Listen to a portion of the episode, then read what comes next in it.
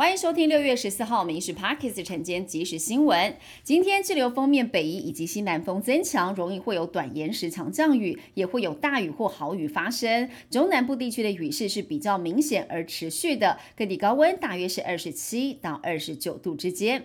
行政院的通勤月票七月全面上路，今天票卡开卖，范围扩及了北中南三大生活圈，涵盖了八成人口。公路总局预估，至少可以提升百分之五的公共运输运量，节能减碳，又可以帮民众省荷包。而目前有九个县市正在洽谈当中。美国联准会决定这个月暂不升息，但暗示之后还是可能会升息。自从去年三月以来，联准会曾经连续升息了十次，共升息了二十码。华尔街股市大多收红，道琼中场是下跌了两百三十二点，收在三万三千九百七十九点。标普五百上扬了百分之零点零八，纳斯达克涨幅是百分之零点三九，贝城半导体指数上涨了百分之一点五二。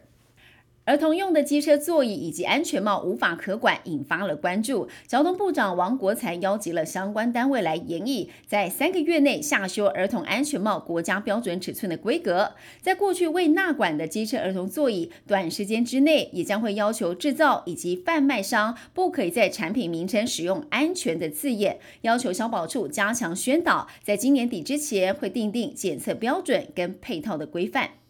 新北市新庄一间开业三十多年的诊所，被人爆料囤积了大量的过期针剂跟药品，有些甚至已经过期十年以上。卫生局三度稽查，查封了一百一十四项违规产品，以及非药事人员协助调剂药物的行为，开罚了四十万。但诊所的院长喊冤，说大部分过期的药品只是囤积，没有丢掉，也没有施打过期针在病人的身上。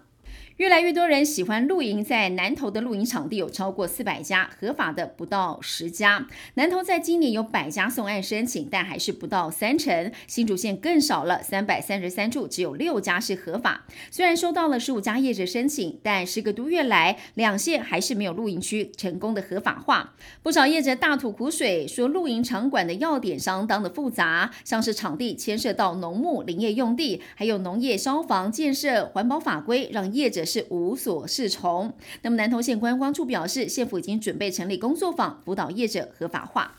一百一十二年大学申请入学统一分发结果，总计三点八万人获得分发，分发率是百分之五十一，比去年是减少的。但今年缺额达到了一点六万，比去年暴增超过五千个，创下近五年来的新高。学姐认为少子化，再加上去年分发入学出现了低分高就的情况，导致今年申请入学的缺额再创新高。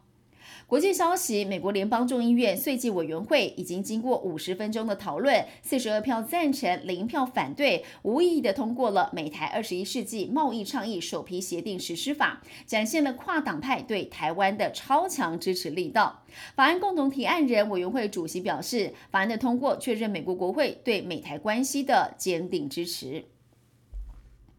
美国国务卿布林肯十八号将访问中国，共和党籍参议员今天重新提出了透过实力促进台湾和平法案，希望透过多方管道强化台湾的防卫能力，包括了加速对台军售，还有建立美台高阶军事规划机制，成立弹药添购基金等等，来对抗中国的潜在侵略。以上新闻由民事新闻部制作，感谢您收听。更多新闻内容锁定下午五点半《民事 Parkes 晚间即时新闻》。